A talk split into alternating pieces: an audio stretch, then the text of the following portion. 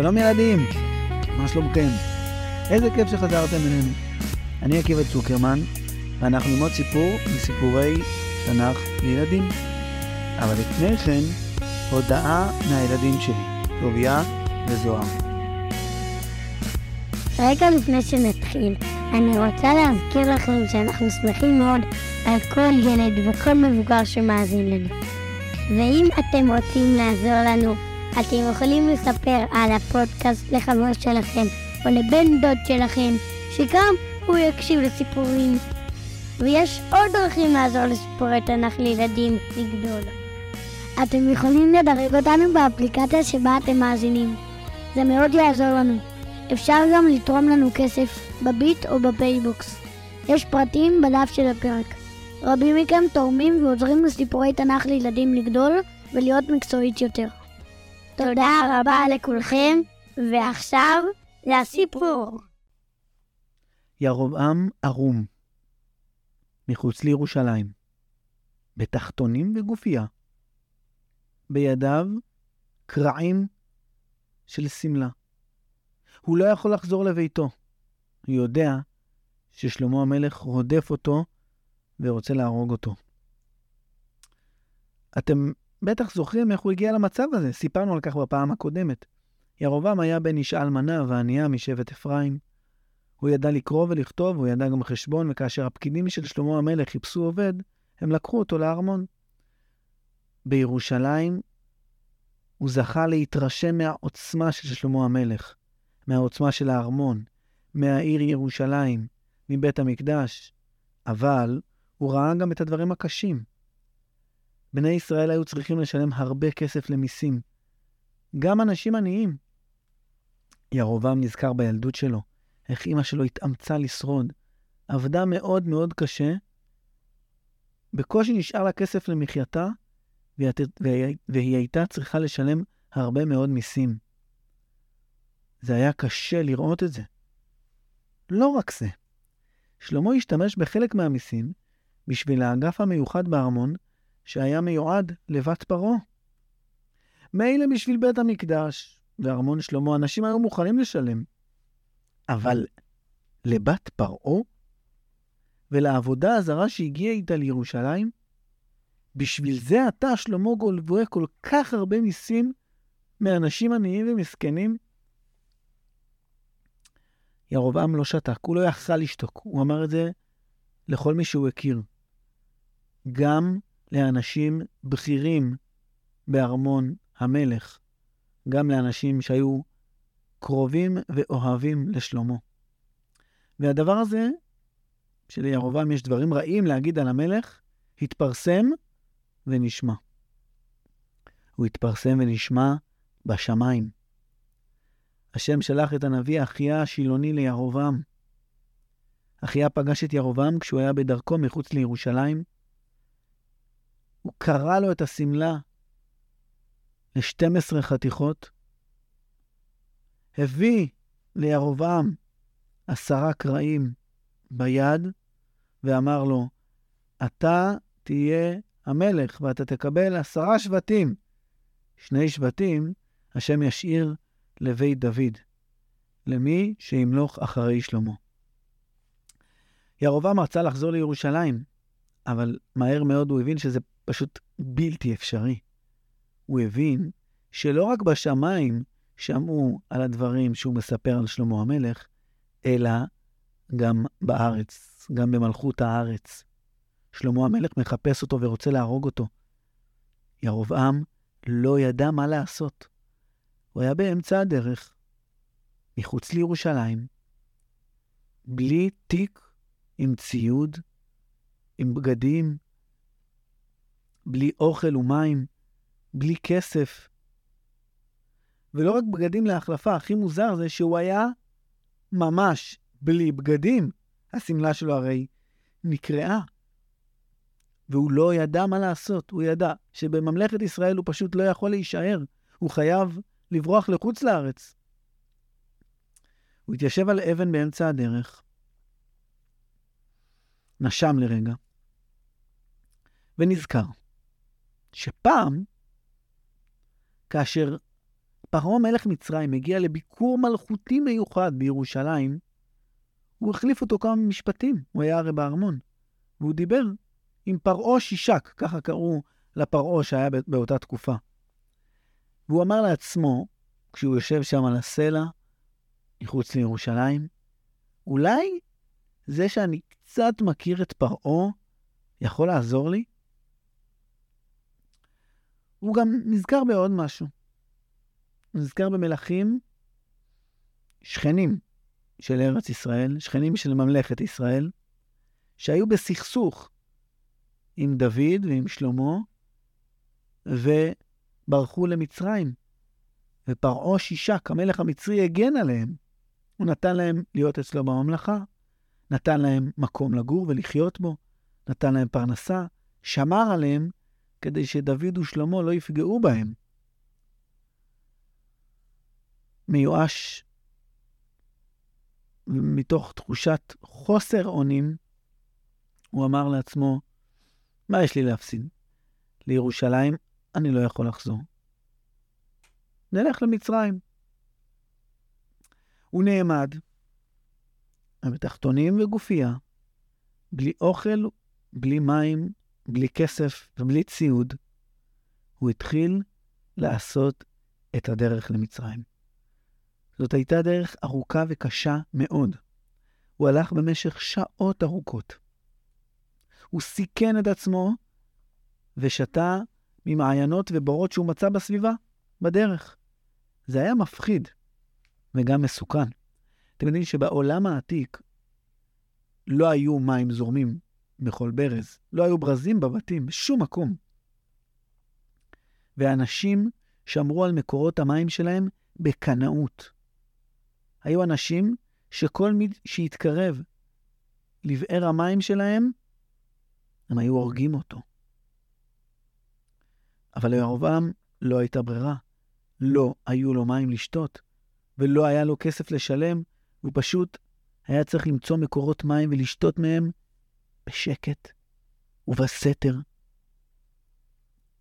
היו ימים שהוא הלך והלך והלך ולא מצא מקור מים. הוא היה צמא מאוד, והוא גם לא ידע מתי הוא יתקל במקור המים הבא. זאת הייתה דרך קשה. אוכל היה קשה יותר להסתדר, אפילו יותר מאשר עם, עם המים. הוא אכל פירות והסבים שהוא מצא בדרך. לא הייתה לו ברירה. זה היה קשה מאוד. אחרי הליכה של בערך שבועיים, הרי שהוא חצה את כל החלק הדרומי של ארץ ישראל, מירושלים ועד מדבר סיני, אחרי שהוא חצה את המדבר הגדול והנורא, מדבר קשה מאוד להליכה, עם מעט מקורות מים, בלי עשבים, בלי פירות, הוא הצליח לחצות את הדרך הזאת, והגיע בסופו של דבר לארמונו של מלך מצרים. מותש, גרון ניחר מצמא, רעב, הוא היה רזה, הוא היה מלא באבק, מלוכלך ומסריח בטירוף. הוא עלה על המדרגות של החצר החיצונית של ארמון המלך פרעה, פרעה שישק, מלך מצרים, מלך האימפריה. השומרים לא נתנו לו אפילו להתקרב אליהם. הם חשבו שהוא משוגע, הם שלפו נשק והזהירו אותו. הוא הרים את הידיים שלו, ופשוט התקרב בצעדים איטיים, כשהוא כמעט נופל, והוא אמר להם, תהרגו אותי, אין לי מה לעשות. קוראים לי ירבעם, הייתי פקיד בכיר בארמון של שלמה מלך ישראל. המלך שלנו רודף אחריי ורוצה להרוג אותי, ואני מחפש מקלט. המלך פרעה שישק מכיר אותי, בבקשה רק תדאגו שישאלו את המלך אם הוא מכיר אותי ואם הוא רוצה לעזור לי, ואם לא מצידי שתהרגו אותי, אין לי מה לעשות. השומרים דיברו ביניהם במצרית, התלבטו, ובסוף אחד השומרים נכנס לתוך הארמון, כנראה להעביר את השם של ירבעם אל המלך. שאר השומרים נשארו עם נשק שלוף לכיוונו, מסמנים לו שיזהר מאוד, לא לעשות שום צעד לא צפוי. ירבעם מתיישב שם את הראש שלו על הרגליים, שם, הניח את הידיים על, ה, על הרגליים ואת הראש על הידיים, נשם נשימה עמוקה וחיכה. הוא היה במתח. הוא הרגיש את הדופק שלו. הוא היה עייף ומוטש מאוד. עברו עשר דקות, ושום דבר לא קרה. עברו בערך עשרים דקות, ועדיין שום דבר לא קרה. ירובעם השתגע. הוא טעה לעצמו אם זה הסוף שלו. אבל אז, פתאום, דלת הארמון נפתחה. ירובעם מרים את הראש וראה אדם בלבוש מאוד מאוד מכובד. הוא פנה לירובעם, הושיט לו את היד, הציג את עצמו כאחד העוזרים האישיים של פרעה שישק, והכניס אותו לתוך הארמון. ירובעם בן נבט, פקיד המס, משבט אפרים, בן האישה האלמנה, קיבל מחסה בארמונו של פרעה שישק, מלך מצרים. ישב שם, והיה בעל תפקיד, עזר לרשות המיסים של פרעה, היה שם בעל תפקיד, וחיכה. הוא גר שם שנה ושנתיים, חיכה. חיכה עד שיגיע היום. בינתיים, בממלכת ישראל, שלמה הגיע כבר לזקנה מופלגת, ויום אחד, כמו שקורה לכל אדם, שלמה המלך נפטר. שלמה היה מלך ישראל במשך ארבעים שנה. בלוויה ענקית, מפוארת ומכובדת, הוא נקבר בקבר דוד, קבר משפחתי. ואחריו מלך בנו הבכור, ששמו אולי מצלצל לכם מוכר, למרות שלא סיפרנו עליו מעולם. קראו לו רחבעם. עברו כמה ימים אחרי פטירתו של שלמה המלך, ומשלחת של שבעים זקנים, ראשי שבטי ישראל, הדיינים, השופטים, וכל האנשים הבכירים והחשובים ביותר בכל הממלכה, הגיעו לארמונו של שלמה המלך. הגיעו לבקר את רחבעם, ואמרו לו, כל ישראל רוצים לבוא ולהמליך אותך, והם גם רוצים לעשות את זה בעיר שכם. האם תוכל להגיע לעיר שכם בעוד כמה ימים, להתכונן למשיכה, להתכונן להמלכה שלך? אנחנו נשלח בכל גבול ישראל, בכל הערים, בכל השבטים, נזמין את כל עם ישראל להגיע. רחבעם הסכים, בשמחה. הוא היה קצת עצוב מזה שאבא שלו נפטר, אבל הוא שמח, סוף סוף מגיע תורי. עכשיו אני, אני אהיה המלך. הוא דמיין את עצמו שנים, שהוא דמיין את עצמו בתפקיד הזה, עם הכתר על הראש, הכי מכובד והכי חשוב בכל ישראל. הוא אמר לעצמו, אני מקבל את כל הכסף של אבא שלי. הארמון של אבא שלי הופך להיות הארמון שלי, אני יושב על הכיסא שלו. הצבא ששר למרותו מהיום הוא הצבא שלי. הסוסים וכלי הנשק של הצבא, הכל שייך לי, הכל לרשותי, הכל תחת מלכותי, אני המלך. הוא התכונן לאירוע בשכם ביסודיות. כל ישראל היו צריכים להגיע לשם, זה היה מאוד מרגש. היה איש אחד שגר במצרים, ישב שם וחיכה שהיום הזה, בדיוק היום הזה, יגיע. היום שבו מת שלמה. וכשזה קרה, ירובעם בן נבט, שישב בארמונו של פרעה שישק מלך מצרים, ביקש מפרעה כמה סוסים, כמה מרכבות, כמה חיילים שילבו אותו, ויצא איתם בדהרה לכיוונה של ארץ ישראל. כאשר הוא הגיע לעיר הראשונה בדרום הממלכה, הוא נכנס והשתובב בעיר. לאן הגעתי? אה, פה זה באר שבע. תגיד לי, ראש העיר, מה קורה?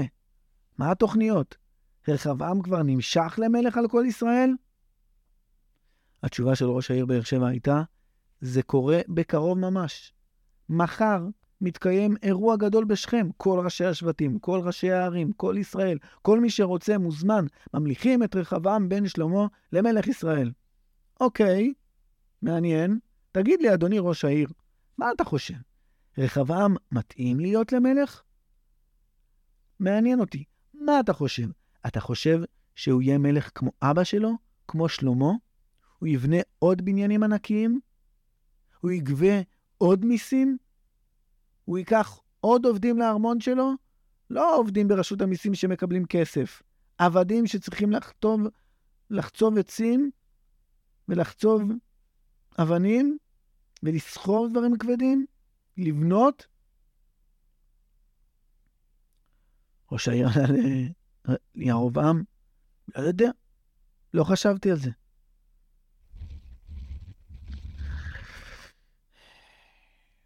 הוא הבן של המלך, הוא צריך להיות המלך, אני צריך לחשוב אם הוא צריך לעשות כל מיני דברים, הוא לא צריך לעשות כל מיני דברים. אז ירובעם אמר לו, תגיד לי, אתה לא חושב שכדאי לנצל את זה שהמלך מתחלף, ושרחבעם בן שלמה עדיין לא נמשך, ושהעם הוא זה שצריך למשוח אותו? אולי אפשר לנצל את זה, ולדרוש ממנו שיוריד מיסים, שיקל את העול. אז ראש העיר באר שבע בהה בירובעם לאיזה רגע, האמת היא, זה רעיון. לא, לא, לא, ירובעם אמר לו, רעיון לא מספיק לי, מחר האירוע הזה. אני רוצה לדבר עם כל ראשי השבטים, עם כל הזקנים ועם כל המנהיגים לפני המשיכה של רחבעם. ירובעם אמר שלום, הוא אפילו לא חיכה שראש העיר באר שבע יצא לדרך לכיוון שכם, ויצא מהעיר עם חבורת הסוסים, המרכבות והחיילים המצריים לכיוון שכם. אחרי דהירה של כמה שעות הוא הגיע לשכם. הוא פגש שם הכנות מאוד מאוד מאוד גדולות לאירוע הגדול. והוא פגש שם גם את כל ראשי השבטים, ראובן, שמעון, לוי, יהודה, יששכר, זבולון, כל ראשי השבטים. והוא אמר להם את אותם הדברים שהוא אמר לראש העיר באר שבע. צריך לנצל את האירוע הזה, ולהגיד לרחבעם, אדוננו רחבעם, אנחנו רוצים שתהיה מלך, אבל אנחנו גם רוצים שתקל את העול שלך. אנחנו רוצים לשלם פחות מיסים ולשלוח פחות עבדים לארמון. כולם הסכימו איתו. ירובעם סיים את כל השיחות והדיבורים מאוחר מאוד בלילה, והלך לישון לשעה או שעתיים שנשארו לו. הוא קם בבוקר, סיכם את כל הפרטים האחרונים עם כל הזקנים. אחרי הצהריים, המרכבה המהודרת של רחבעם בן שלמה, המרכבה שהייתה שייכת לפני כמה ימים לשלמה המלך, יחד עם פמליה ארוכה ומכובדת של סוסים, קרקרות ועבדים שרצו לפני מרכבתו של רחבעם, נכנסו לעיר שכם. הם חנו במרכז העיר, ברחבה הגדולה שבה התכנסו המוני המוני אנשים, ורחבעם יצא מהמרכבה לכל תרועת חצוצרות. הוא התיישב על הכיסא המיוחד שהכינו לו, והטקס היה אמור להתחיל לפי הכללים והנוהגים. אבל אז נעמד לפני הכיסא נציג הזקנים, ואמר, אדוני המלך, רגע לפני שטקס המשיכה מתחיל, אני רוצה לבקש ממך בקשה בשם כל זקני ישראל ושופטיו. בבקשה, דבר. הנציג המשיך. אדוני המלך, רחבעם בן שלמה מלכן, אביך שלמה, היה מלך גדול ואדיר. הוא הגיע לכך בזכות חוכמתו הרבה. בשביל זה, הוא היה צריך גם הרבה מאוד כסף, והוא גבה מאיתנו בני ישראל המון המון מיסים. הוא בנה בניינים גדולים, והיה זקוק לעבדים, וגבה מאיתנו גם המון המון עבדים, זה גם היה מס. אביך הקשה את עולנו, ואתה הקל מעלינו. אנחנו מבקשים פחות מיסים, פחות עבדים, פחות עול. בבקשה ממך אדוננו רחבעם, הקל מעלינו, אנחנו צריכים אוויר. הייתה דממה. רחבעם לא ידע מה להגיב. הוא היה מאוד מופתע. הוא לא דמיין שהמשיכה שלו בשמן המשחה תיתקל באיזושהי בקשה או בעיה. בתוך הלב שלו היו כמה קולות. כל אחד רצה לענות לו מיד. חצוף שכמוך. מי שואל אותך בכלל?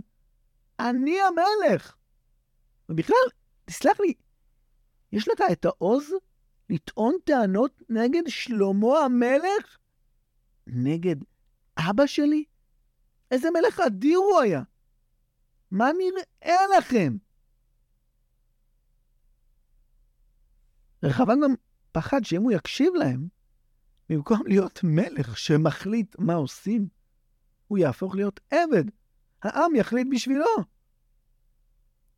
מצד שני, הוא גם חשש להפעיל כוח חזק נגד העם. עוד לא הכירו אותו. עוד לא הכירו את המנהיגות שלו. זה מסוכן. אם הוא יסרב, אולי לא יקשיבו לו.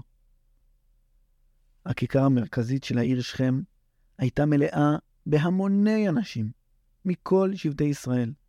המלך ישב על כיסא מיוחד שהכינו לו לכבוד האירוע, ואת האוויר מילאה דממה מתוחה. עד שהמלך פתח את פיו ואמר, אני שומע את הבקשה, ואני צריך לחשוב עליה, תנו לי בבקשה שלושה ימים. רחבעם עלה על מרכבתו, חזר לירושלים במהירות, והקהל הגדול נשאר בשכם לחכות. חלק מהאנשים שהתכנסו בעיר שכם חזרו הביתה, חלק נשארו שם עם אוהלים, עם מחנה גדול מאוד, שנשאר לחכות לתשובת המלך. רחבעם הגיע הביתה שלו, מזיע כולו ממתח, הוא לא ידע מה לעשות, והוא ידע ממי הוא רוצה לבקש עצה. הוא רצה קודם כל לדבר עם היועצים הזקנים, אלה ששירתו את אבא שלו בנאמנות במשך כמעט ארבעים שנה. הזקנים שביועצים, אלה שאפילו כבר סיימו את התפקיד שלהם, היו הרבה מאוד ניסיון. הוא כינס אותם והציג בפניהם את הבעיה שלו. כל הזקנים אמרו לו את אותו הדבר. תשמע את הבקשה של העם, תקבל אותה. אל תלך איתם ראש בראש, אל תתנגד אליהם. תתחיל איתם בטוב, תשתף פעולה. לאט לאט אתה תמצא את המקומות שבהם אתה תטיל את מלוא כובד משקלך ותקבל החלטות. אל תפחד.